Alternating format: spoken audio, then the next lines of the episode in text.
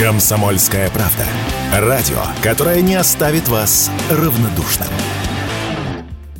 В российской красной икре обнаружили опасные бактерии. Представители Роскачества заявили, что на данный момент лишь две торговые марки могут претендовать на знак качества. Еще один производитель подтвердил свое уже полученное ранее обозначение. В продукции же большинства торговых марок была найдена кишечная палочка и другие возбудители инфекций. Среди них компании «Камчатское море», «Меридиан», «Восточный берег», «Московский рыбокомбинат» и многие другие. Помимо этого, эксперты нашли фальсификат – имитацию икры в перемешку с настоящей настоящий. При этом по цене отделить хорошую икру от плохой невозможно. Злоумышленники выставляют такую же цену, как и хорошие поставщики. В среднем красная икра сейчас стоит 10 тысяч рублей за килограмм, поэтому для того, чтобы не попасться на удочку недобросовестных продавцов, стоит обращать внимание на то, где продукт был упакован в банку, заявил председатель Межрегиональной ассоциации прибрежных рыбопромышленников Северного бассейна Валентин Балашов. Если эта банка произведена на Сахалине, Курильских островах или Камчатке, или в Приморье, в Хабаровском крае, то это можно смело покупать. Я бы не рекомендовал покупать красную икру, которую вот э, половником там из какого-то там ведра там или еще из чего-то там насыпают вам в магазине.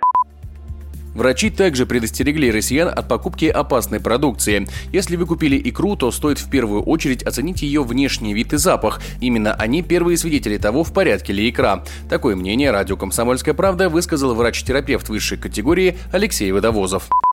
Вы, например, берете икру в развес, понюхаете ее. Если, например, там будет какой-то нехарактерный запах. А какой должен быть характерный? Такой, знаете, рыбный. Его иногда называют интенсивный селедочный. Если присутствуют какие-то дополнительные или посторонние запахи, в основном больше напоминающие какие-то либо химические реактивы, например, вот такие запахи, они будут, конечно, свидетельствовать не в пользу этого продукта. Здесь еще важная вещь, да, это сроки хранения. Потому что вот тоже с этим не очень понятно, почему люди считают, что, ну, скажем, тот же заправленный оливье можно хранить неделю. Ну, в общем, мягко говоря, не совсем так.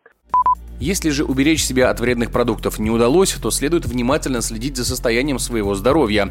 Иногда это может обойтись банальным расстройством кишечника, и тогда вам просто придется провести некоторое время дома. Если же симптомы не проходят длительное время, стоит незамедлительно обращаться к врачам, уверен Алексей Водовозов.